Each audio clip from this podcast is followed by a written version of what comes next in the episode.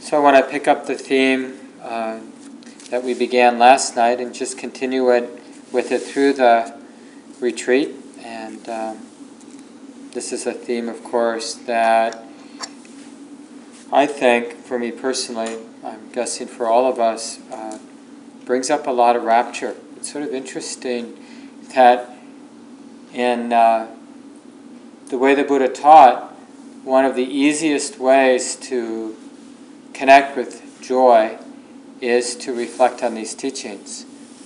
And uh, I know this isn't surprising for some of you, but it might be for a few of you who are relatively new, that just reflecting on like the experience of non-craving, even on an intellectual level, like the possibility of the mind or the heart not grasping, not struggling, can like bring goosebumps or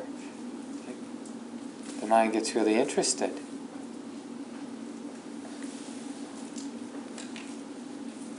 And it's important to be interested in the awakening process because, you know, it can seem like the path of awakening is stressful.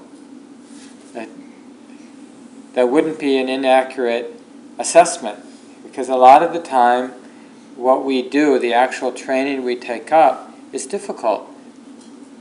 So we want also to be inspired by this process of awakening. you know, there are a lot of different kinds of happiness.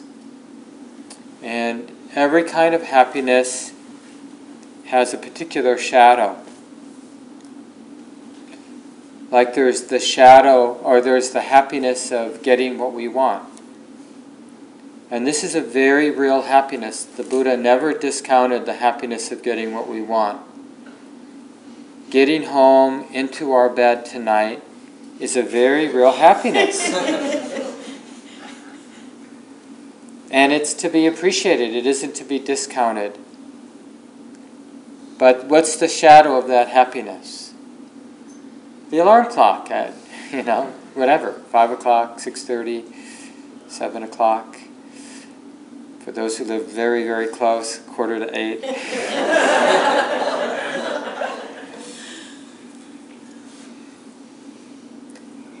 that whatever we get, you know, the pleasantness and the interesting thing about that very real happiness of getting what we want, when we look at it more closely, a lot of that rush of happiness, that very real feeling of happiness, is the ending of craving.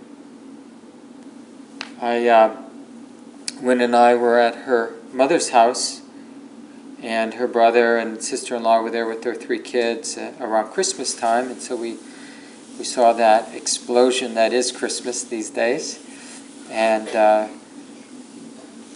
brother and sister-in-law they really do Christmas in a in a nice way, but it's the kids get a lot, and. Uh, that uh, it was interesting seeing some of the kids, you know, the night before Christmas or before Santa came, and just uh, anticipation, the pain of that anticipation. I remember that. It's quite, even now, some uh, 50 years later, it's a very point, poignant memory of the. I remember at the time uh, a kind of disgust with uh, Christmas, even as a I think as a six year old, that's what I think that memory is from, of just being disgusted by the amount of pain I was noticing with the anticipation, and that foreboding sense of disappointment that the actual results won't live up. Like I've had, I had at that point several years of experience of the actual event not living up to the expectations. And so it was, the whole thing was beginning to feel like a setup. Even though I, I, it's not that I didn't like what I got, but it was just the whole thing had a taste of pain, of stress. And I really noticed that, even as a young person. I think most people do. They just, you know, it's really more a question whether it rises high enough up that the person becomes, the child becomes reflective on it.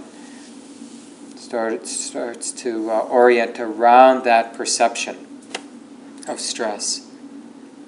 There's the very real happiness of getting rid of what we don't like or what we're afraid of. And, uh, you know, whether it's a physical ailment that's been really bothering us. I had a hangnail the other day, you know, and you're just waiting for the moment you get a nail clipper and you can get rid of it, and it just can bug you and bug you, you know, just the roughness in the nail. And it's so nice when you get rid of it. It's like a real relief. Or you got something in your between your teeth and you're waiting for the floss. Everyone's looking out. Because we know that suffering of wanting to get rid of something. Or whatever it might be. What a relief it is when that aversion or that fear is gone from the mind. When we can put that down. So, the shadow of those very real happinesses is that there's always the next chapter, like the next thing we want. So, we get what we want, but then there's something else we want. Or we get rid of something we don't like, but then there's something else we'd like to get rid of that would make us happy. And then there's some more stable happiness the Buddha would call the bliss of blamelessness, or the real, the very real happiness of non regret. So, like tonight, for example, we might lie there in our beds and we might look back upon the day, but we might have a very real happiness of non regret that today I don't have anything to regret. I, I mean, I'm not saying this is going to happen. You might have a lot to regret. but generally, when we're on retreat, even if our mind was messy for a lot of the day, generally we have the sense that, well, we did the best we could. That this was a noble effort, even if we got pushed around a little bit by the conditioning, the habits of the mind, different parts of the day. We can have that feeling, and because we haven't done a lot of talking, not as many opportunities to put our foot in our mouth or um, act out our aversion in ways that is destructive in, in our relationships. So we could have that very real happiness of non regret, that sense of having been good. And uh, that's a little bit more stable. It's like every time we remember that, we feel good. In fact, we can go back day after day after day, and if we're if we're careful to just remember when we've been good, we can tap back into that feeling like, oh yeah, that was good, that was good. So this isn't an ego trip. This is a, a way of recognizing that the heart not only knows what's skillful versus what's unskillful, but has this capacity to restrain itself from doing things that are stupid and cause harm for ourselves and others. And that, that's an empowering feeling. So, whether you call it the bliss of blamelessness or the happiness of non regret or the happiness of being a good person, of not harming, the happiness of non harming, uh, what we call sila is the Pali word for that. But we can attune to that. Now, it doesn't mean that we're perfect, but to whatever degree the mind appreciates or understands right from wrong, right being what actually leads to happiness for myself and others, and wrong being what actually leads to suffering for myself and others. To the degree that we recognize that, and are, so moved by that recognition of what's skillful and unskillful that we're willing to restrain ourselves from what's unskillful, we feel good about that. Like, I not only know how to read this thing called life, but I'm willing to, I trust it enough, I trust my understanding enough to put on the brakes when I have a sense of what's getting set in motion is not what I want to set in motion. And I have uh, this capacity to direct myself in the way that I trust is not going to harm myself or others and might actually set something really good in motion. It's called, I think, a basic moral competence. And it feels good. It's a kind of happiness uh, that comes in the same way we feel happy when we have uh, other kinds of basic competence, like we're with a group of our friends and we're all riding our bikes and we know how to ride the bike and we just feel good. Or you go play tennis with somebody and you know how to play, you feel good, like, oh, I know how to fit in. In the same way with this moral competence, it's like, oh, I know how to engage life, I know how to fit in, I know how to be a competent, moral human being. And it feels good. I can trust my mind, I can trust my heart to some degree. And, that, and to that degree, I feel good. That is a more stable happiness, but it still has that shadow because that ability to restrain ourselves from doing things that cause harm and directing ourselves toward ways of being, ways of acting that set in motion good things, that's subject to disturbance. So when there's that perfect wave that deludes us, that, you know, we see something that we lose the power of restraint and we take something we shouldn't take or we act in a way that's harmful to ourselves or another, you know, then we, we lose our feeling of the happiness of restraint or the happiness of non regret, because there it is. We feel regret, we, we're embarrassed, we feel guilty, we wish we hadn't done that. I mean, who in the room doesn't know the very real pain of having done something regrettable? It hurts. Every time it comes to mind, oh, oh. and there's nothing we can do about it because we did that, right? Except bear it and not add on to it. You know, feeling regret cannot be avoided. What can be avoided is thinking about the pain of regret in ways that cause more pain. But the pain of regret is imprinted in the mind. I bet there are people in the room you know, people who are in their 60s, 70s maybe, that can remember something 65 years ago that it still hurts. I can remember being mean to my brother, uh, you know, almost 50 years ago, and it still hurts. Whenever I do the forgiveness practice, I always bring that situation to mind. Just kind of egging them on. Um, in a way, you know, how older brothers just know how to get under the skin. And uh, I, I'm pretty sure he doesn't remember, or maybe he does, but I don't. I would guess he doesn't. But I remember. It's still that imprint is still in my heart of being mean, unnecessarily mean, sort of uh, like uh, getting uh, deluded by the power, you know, the power older siblings have. You know, like because we understand things in a way that the younger sibling doesn't, we we like using that power. And you know, I had my justifications, but mostly it was about using power in that way. And now there's the regret. But I actually appreciate that regret. I don't beat myself up. I don't do neurotic things with that regret but it, it, uh, it's like a tenderizing for my heart that I actually like to keep close at hand. And it's not like it's the worst thing I ever did, but for some reason it's an art, you know, it sort of stands out as a archetype of being stupid and causing harm.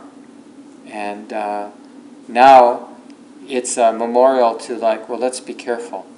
Let's be careful about how we are, what we say in the world. And there's an even more stable kind of happiness, the happiness, the very real happiness of a mind that is secluded, free from what agitates the mind. So we sometimes call this samadhi or concentration. And this can happen in a sit, but it can also happen in daily life. There are times in daily life when the mind is secluded, it's free of the hindrances. It's not restless, it's not dull, it's not caught in doubt, it's not caught up in desire, craving, it's not caught up in aversion or fear.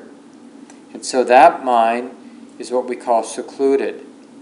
So a secluded mind, samadhi, doesn't depend on like the mind visualizing something or repeating just the mantra or being just with the sensations of the breath.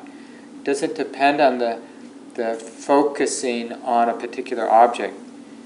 It's really defined by the mind being secluded from what hinders calm or what hinders steadiness and peacefulness and tranquility in the mind. So, whatever is agitating the mind, the mind is secluded from that. It's not secluded from the world. And in a way, you can't really be secluded from the world. The world, this is all the world. You know, wherever the mind would go, that would be the world too.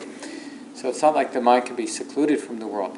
But it can be secluded from certain qualities of mind that have the characteristic of agitating the mind. And that kind of happiness can be even more profound and at times really stable. Sometimes when you're in that, when the mind is in that kind of state, it will feel quite resilient and uh, almost held. Even though when you look, you can't actually see what's holding the mind in that really tranquil, pleasant place but it, it has the feeling of being like solid, grounded, immovable. And it's because the experience of being retreated or secluded from the hindrances, it brings up a kind of happiness. And that inner happiness, you'd call this still a worldly happiness, but it's an inner happiness it's the happiness of a mind not afflicted by, you know, negative emotional qualities. And because there's that inner happiness, the mind isn't interested in seeking other kinds of happiness. And so much of what disturbs the mind arises because it's looking for more ordinary kind of happinesses, like the happiness of getting rid of things, and the happiness of acquiring things. But because it has this inner happiness, it's not interested in doing those other kinds of things or even judging itself. So it has that stability. And people who've touched that kind of calm, it has an after effect. It like uh, affects the mind for a period of time. Because the mind feels so good, it doesn't do things to screw up its good feeling. See, normally we think we have to do things to maintain a good feeling.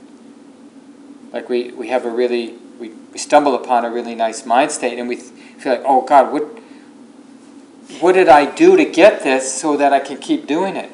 And you could be sure if you have that attitude, you're going to screw it up real soon. What can I do to maintain this nice state of mind will screw it up? What's more useful is to understand well, what did the mind cease doing? And, and like I said, it has its own coherence, its own way of, like this uh, feedback loop. Because it feels good, its tendency is not to do anything that would screw up its good feeling. Because it's content. And the contentedness, the inner contentedness, suppresses the neurotic tendencies that disturb the mind, that disturb the happiness or the steadiness and easefulness and peacefulness of the mind. It's suppressed. Those tendencies that disturb the happiness of the mind are suppressed for a while because it feels good.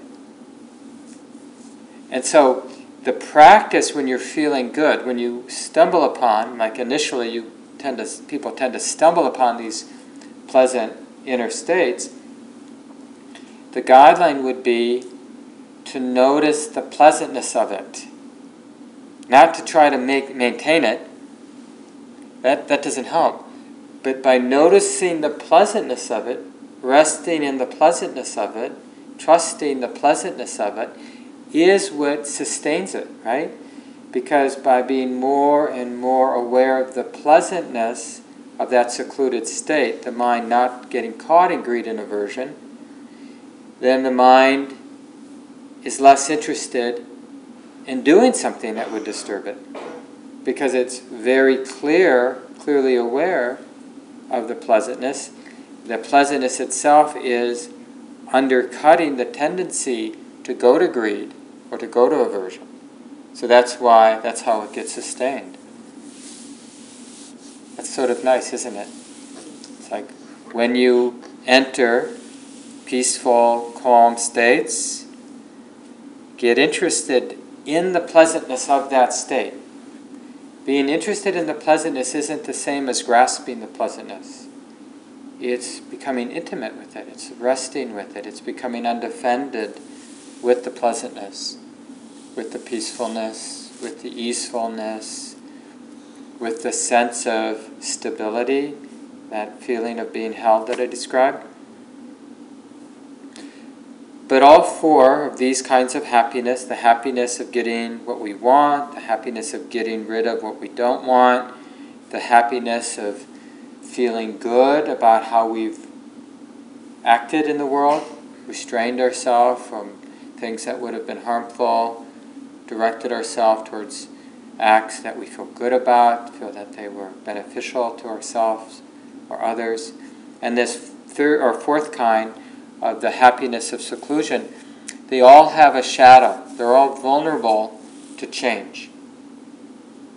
Although they may be, rel- like this last one, relatively stable, samadhi, that peacefulness of mind, the secludedness of mind, the mind secluded from what's agitating, exists until agitating qualities arise in the mind. You know, like we forget to rest in the pleasantness and we grasp it. Grasping the pleasantness of mind, the grasping agitates the mind. So the mind loses the very thing it wants to maintain because it wants to maintain it. Wanting to maintain peacefulness is not the cause for peacefulness, it's the cause for agitation. Trusting peacefulness opening, being uh, intimate with the peace of the mind helps to sustain it. But eventually, it will fall away from the mind.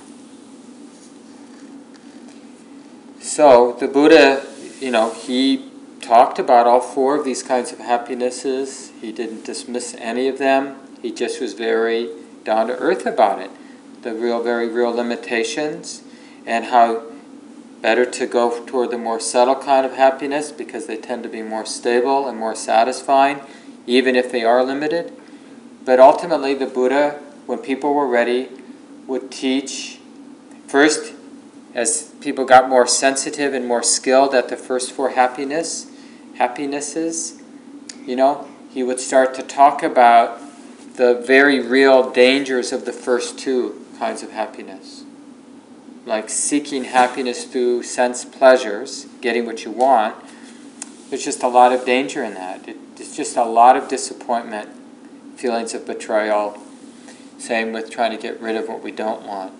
I mean, what is more, breaks our heart more than being around somebody who something where somebody is something is really something difficult is happening in their life and the only thing their mind wants is to get rid of what's going on in their life. But from your point of view, how you see it, it's not going away. Whatever it is, like maybe they're old and they're in the dying process, but they don't want to die. Or uh, they're in a really difficult financial state and there's really no end in sight for them. They don't really have the skills to turn their life around That doesn't mean it's like hopeless, but odds are this particular thing that they're totally invested in being different is not likely to change. And it really breaks our heart because somebody set themselves up that I'll be happy when I get rid of this, but you don't see it happening. It really breaks our heart because the person's really limited, limited themselves. The happiness they seek isn't going to be found. They've really set themselves up to suffer because they've defined happiness in a way that they're not going to be able to get or unlikely to get. So, when the Buddha felt people were ready, he would talk about the danger in craving for sense experience as a cause for happiness, getting rid of certain sense experiences, getting certain sense experiences, and would begin to talk about the very real joy of renunciation, what we could call the happiness of non clinging. The first four happinesses are really the happiness that arises from solving a problem that the self has. Like, I can have the problem of not having what I want.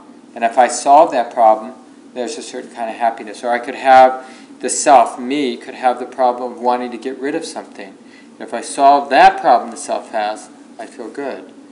Or I have a lot of regret. Well, I could solve that problem by changing how I relate to people, how I get along until I don't have any regrets. I feel really good about how I'm relating in community. That's a problem the self has, a lot of regret. Or I could have, you know, personally have the problem of, you know, a mind that's agitated all the time. And I could personally solve that personal problem. So these first four happinesses are happinesses that the self has, or problems that the self has and solves. And then it's happy for a time. But the fourth kind of happiness really refers to, as one teacher calls it, the problem that the self is instead of the problems that the self has. And the problem that the self is, that's the path of renunciation. Ultimately, what we're renouncing is craving, but craving really is synonymous with selfing, with self centered thinking. Self centered thinking is the thinking of grasping or clinging or attaching, identifying.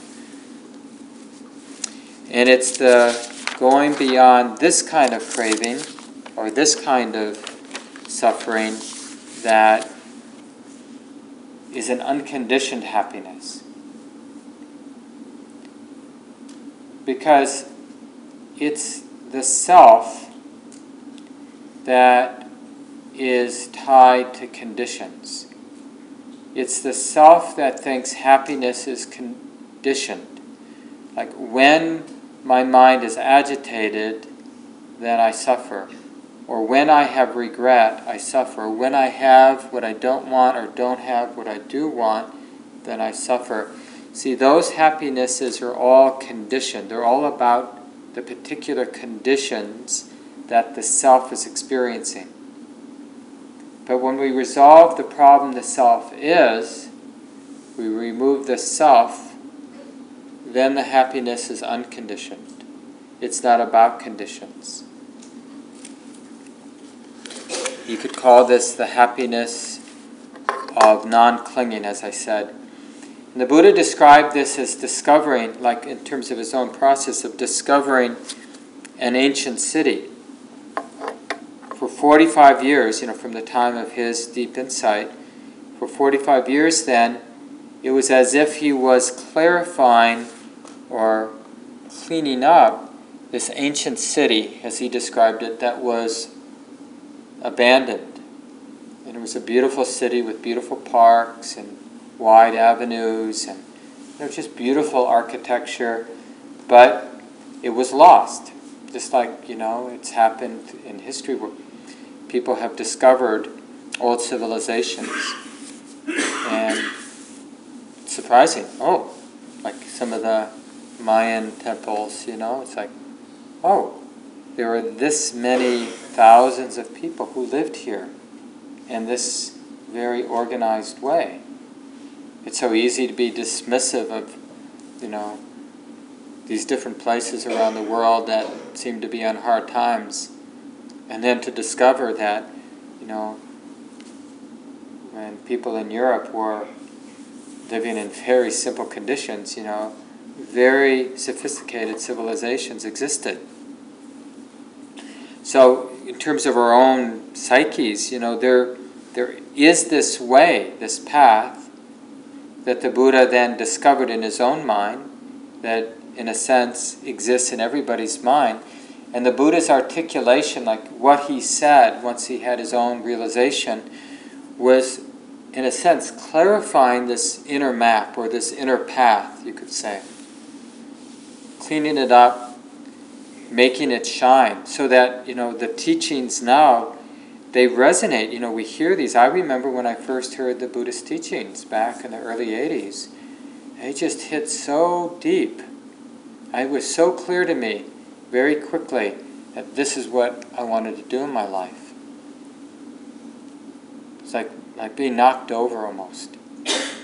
And uh, it's because his articulation, you know, and, and people, other contemporary teachers talking about the Buddhist teachings, that uncovered my own ancient city that has been completely overgrown, you know, with vines and trees and I read recently about an article about where Chernobyl was in, uh, is it in the Ukraine or Russia? I forget, but where they had that nuclear disaster way back. I forget even how far back it was. But you know they've uh, closed off much of that area. I mean, it's a huge area that they closed off, and of course, nature just continues, and trees and plants, and people can go visit, but you can't spend much time because of the radioactivity. But it's like this amazing park now to some degree. Of course, there's terrible radioactivity, and I'm sure it's affecting the creatures there. But uh, you know that whole area is just being going back. The roads, everything's disappearing. So this path of non-clinging, in a way, in a very deep, deep, subtle way, we're wired this path is available. And it's, it's already wired in, in the sense that it has a particular taste that's unforgettable. It's different than the other kinds of happinesses. Even the happiness of a, a mind that's not agitated, that's very peaceful, because this particular kind of happiness is unconditioned it can't be taken away. It can't be disturbed. It doesn't have a shadow. So, to whatever degree the mind begins to intuit it, that, that flavor is unforgettable. because it resolves any problem the mind can conceive of. You know, any drama that the mind imagines, like death or uh, global annihilation due to global warming. You know, whatever scares us, whatever it might be, uh, the apes taking over. One of the gifts one of my nephews got was Planet of the Apes, which I haven't seen, but I, I understand from the earlier rendition that I did see that the apes take over, or the monkeys take over. So, whatever scares us more than anything else, that somehow isn't an issue anymore. Like being a bad person. That for me is scary still. It can get me, you know, like I'm not good enough. That deep sense of shame can creep in from time to time, and uh, and I I sort of have this subtle, pervasive defensiveness, like uh, like I have to prove myself to counter the feeling of not being good enough but it resolves even that very sticky feeling of shame or unworthiness that can come up, this, this kind of happiness. because the mind is independent. It's not dependent. The heart or the mind is not dependent on anything for its happiness, its freedom. Now, the Buddha never claimed to resolve the problems of the world, like poverty or injustice or um, acne or hemorrhoids. Or these things, these are, I have a, another nephew who I've seen recently, um, you know, who's one of those going through the awkward teen years, you know, with all the stuff that happens when you're a teen and your body is just like exploding in all kinds of ways and hormones are exploding in all kinds of ways and you just gotta you know that's just part of life. I was talking to one of uh, my body workers that i work with and uh, t- told her about hemorrhoids and her response is you know i just don't think our colons and rectums were made to live to be 50 in the 50s and 60s you know? Throughout human history most people were dead by this age. And it's true you know? Through the course of history very few people made it this far. And so you know the thing just starts to wear out to some degree. It's interesting i've been around old people a lot recently in the last year couple years and uh, and it's just like so uh, poignant to see how bodies, old bodies, just don't work very well in so many different ways, whether it's arthritis or digestion or teeth or sight, um, balance. I mean, these just these things that in youth we just take for granted, like we can eat something and digest it. But you know, not necessarily so. We got to really be careful what we put inside us or how we're walking and things like that because things just don't work so well. So the mind can become independent of all of that. Because the Buddha said never tried to resolve that.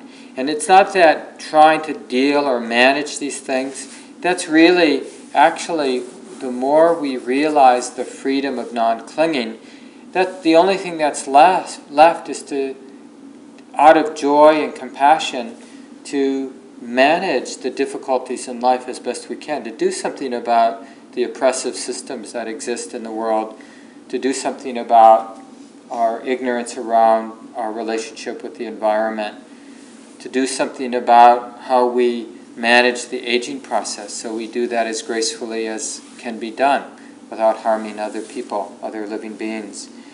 So there's nothing to stop us, you know, to stop. Like, for example, the Buddha, you know, he managed his old age and the inevitable pain of old age by going into jhana, by going into deep, deep states of concentration to get some relief from the body that really ached. The inevitable aches that come with having, you know, an 85 or 80 year old body that lived outside, wandering town to town for most of his life.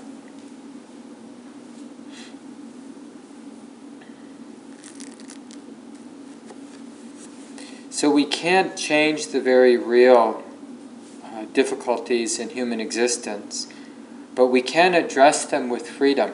We can engage them with a heart that's completely free and alive and fearless which is probably the best way to address the sticky problems of inequities and uh, aging and all the other things that afflict our lives. But first, you know, that what really allows us to engage the very real difficulties in life in a skillful way is to liberate the heart from grasping, from fear, and desire. Joseph Goldstein says, uh, in a, said in an interview, liberation means letting go of suffering. Do you fear the prospect of being free from greed? Do you fear being free from anger or delusion?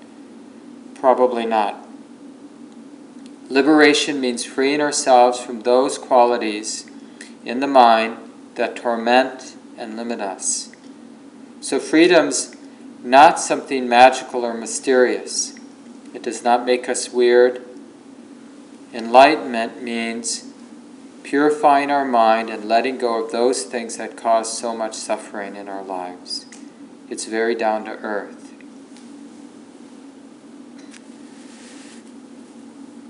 Just to give us a sense of this, uh, in uh, forget if it's Ajahn Jayasaro's article that I'll be reading from in, uh, tomorrow and the next night. He quotes one of the great forest ajahns in the Thai forest tradition, who said, It rains hard on a covered thing, it doesn't rain hard on an open thing. Just to get just an image of this happiness of non clinging. When we're a fixed entity in this difficult world in which we live, then all the insults, all the very real insults of injustice and regret and aging and illness and not getting what we want and getting what we don't want, like mosquitoes biting us and other things that agitate the mind, disturb us, they really land. In the same way that, you know, rain really hits something that's hard. Or, you know, when you think about wind, you know, if you put up, if you, you know, if we're just this body, I remember once backpacking in the White Mountains in New Hampshire uh, late into the fall. It was cold. And it was like I was in a bad place in my life. It was right when I was starting turning toward the Dharma. and generally, for a lot of us, suffering inspires us to open, look for an answer outside of our the usual suspects. And so there I was, having suffering the pain of breakup of a girlfriend that I'd been going out with for a long time, and uh, backpacking alone in the White Mountains in October. And uh, sure enough, it was beautiful the day I arrived, and then it was like seven days of rain, just above freezing, which is not good. And uh, but I remember being on one peak, and it was like blowing, wet, freezing, and I was just standing there, you know, just feeling this force of the wind and rain, and uh, and just the power of it, you know, just and uh, that sense of um, of exposure, like uh, helplessness, and uh, yeah, just the power of nature. But a lot of that was because I was so established. You know, it was like that thing. I was uh, setting myself up to be hit. I was really identified with the thing that was being hit. And there are ways where we don't have to be that big solid thing, that big target that gets hit by aging, that gets hit by loss, by desire, by regret, by all the really, you know, the, on a relative level, the very real ups and downs of life. And that's really the trick about being open, like how to become more and more transparent, not distant, but porous, empty, so that we're engaging life we're intimate, but unaffected or not pushed around by what comes and goes. And that's why we gravitate towards these things like retreat practice, where we get to practice in relatively supportive conditions. You know, where we have a, a loving community, an orderly community, not too many responsibilities, and we're just hanging out and practicing being transparent, porous to all the rubbing and scrubbing of being here, like being irritated by the pain in the body, or being bored, or being, you know, wanting a nice sit, or wishing there was more stew than there was tonight, or whatever it might be. More cookies, but being embarrassed to take, you know, as many as we actually wanted. It's like we can be, learn how to be porous about those different mind states, thoughts, sensations, not learning not to let them land, which is what non-clinging is all about. It's not about there there not being those insults. It's about not being afraid of them, not being afraid of regret, the pain of regret, not being afraid of the force of desire, not being afraid of the force of aversion in the mind. Just in a sense, letting it go right through. But going right through means we're not afraid of the very real pain. We're just not personalizing the pain. So, in a, in a way, the heart is more exposed to pain. But it finds its freedom in the exposure, not in some hard defense. And that's really the, that's the game. That's what we're practicing. You will notice, like when we're having one bad sit after another, that we start to defend ourselves. Like, I don't want another bad sit. But of course, we're just setting ourselves up, aren't we? But we could become more porous, like, well, this will be interesting. Maybe it will be another bad sit. Maybe things will change. But I, but I'm not. I'm not establishing myself as the one who needs a good sit. Because I'm not in charge. There isn't anybody in charge. I can just play. I can just participate in this whole thing. And I'm finding that the best way to participate is in the activity of non clinging, being porous, being open, not by establishing myself, not taking a personal stance. Just because we've gotten beaten down by that strategy, we've learned. Life has taught us. So I'll leave it here. There's uh, six minutes or so be nice maybe to hear a few comments in the nights ahead. I'll leave a little bit more time. And feel free uh, to leave me questions that you want me to address or to bring them up at the end or to share from your own experience this theme of the happiness of non grasping. So, what any questions or comments you'd like to bring up in the last minutes of our time now? Yeah, Nate. Um, so I've been experiencing today a lot of sort of sustained, stable calm, at least for me. Um, but I was noticing that there wasn't really an element of what I would call rapture or even happiness. And uh, I'm thinking, well, am I just spaced out now? You know, here's the breath, here's the sensation. Bored? You know, not really. But rather than a sort of forth happiness, maybe more neutral. Yeah. But very calm. Yeah, but maybe maybe that's preferable to a more energetic kind of uh, happiness, ecstatic kind of happiness. And certainly that's how it's described, and that's my personal experience, and how it's described in the Buddhist texts. That uh, piti, rapture, is a relatively early kind of happiness. It's rough. And then the you know like the happiness of the deeper states of samadhi, like what's sometimes called fourth jhana, is characterized. I mean, the, the real defining characteristic of that fourth jhana is the mind is so stable, so balanced that it's not. Um, it's not under the influence of pleasant and unpleasant. It's not orienting around pleasant or unpleasant. So you wouldn't characterize that state of mind or state of heart as being pleasant. That must have been fourth jhana. There you go. now remember these these maps, the jhanas, these maps exist regardless of whether the mind's in full absorption. So the, that quality, that coherent state of mind can exist in a, a more fragile way that some people, when they have the talent or they've had the enough momentum built up because of a lot of uh, retreat practice, they can enter that landing place 100%. So there's no deviation, there's no wavering in that state.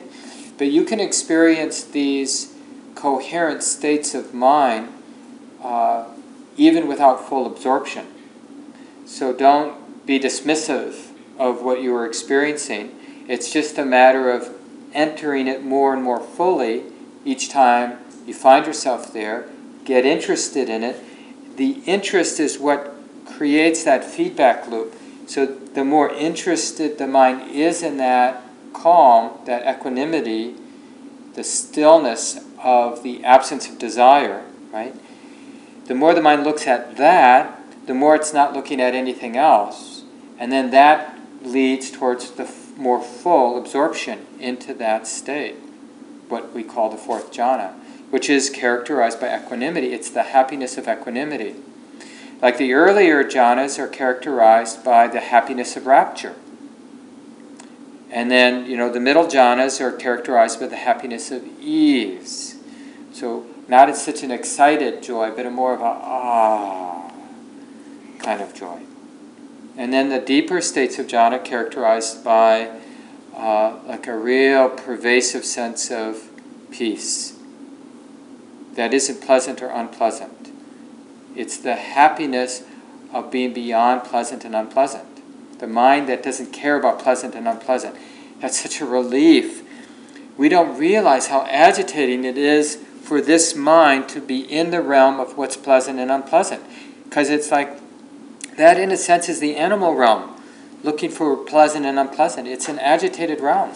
So when the mind goes beyond it, it's like so nice not to be concerned with pleasant and unpleasant. Thanks, Nate, for sharing that. Anything else that seems relevant to the talk tonight? Questions? Yeah, Mary. I'm thinking about this in terms of I just um, had to put a dog down I was very attached to for a long time. Um, when this all started happening, you know, I was very resistant to it, and it was, it was, I mean, it was just very, very painful. And part of it was not wanting this to be true.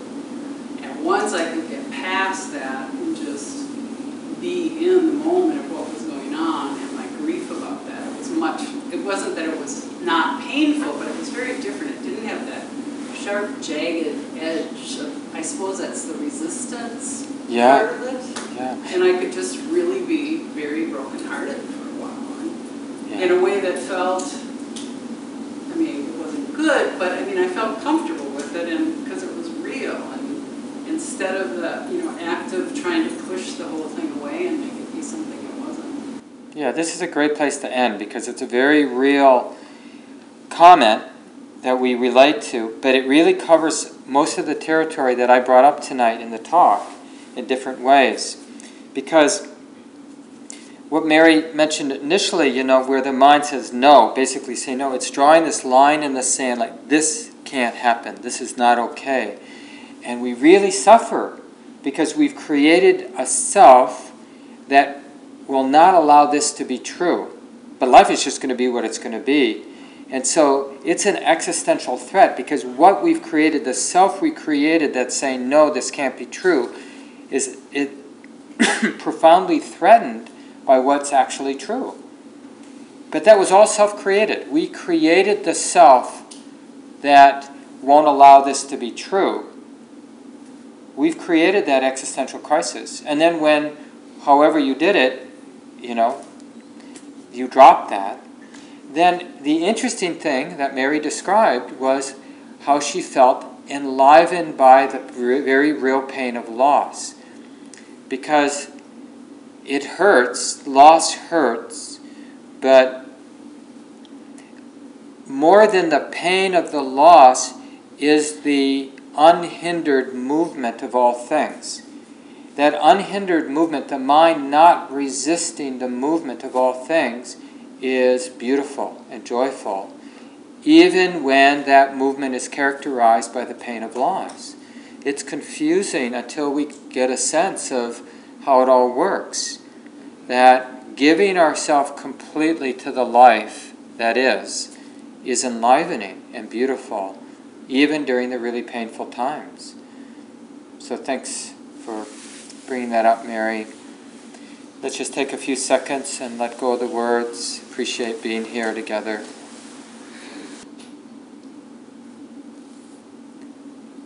Thanks for listening.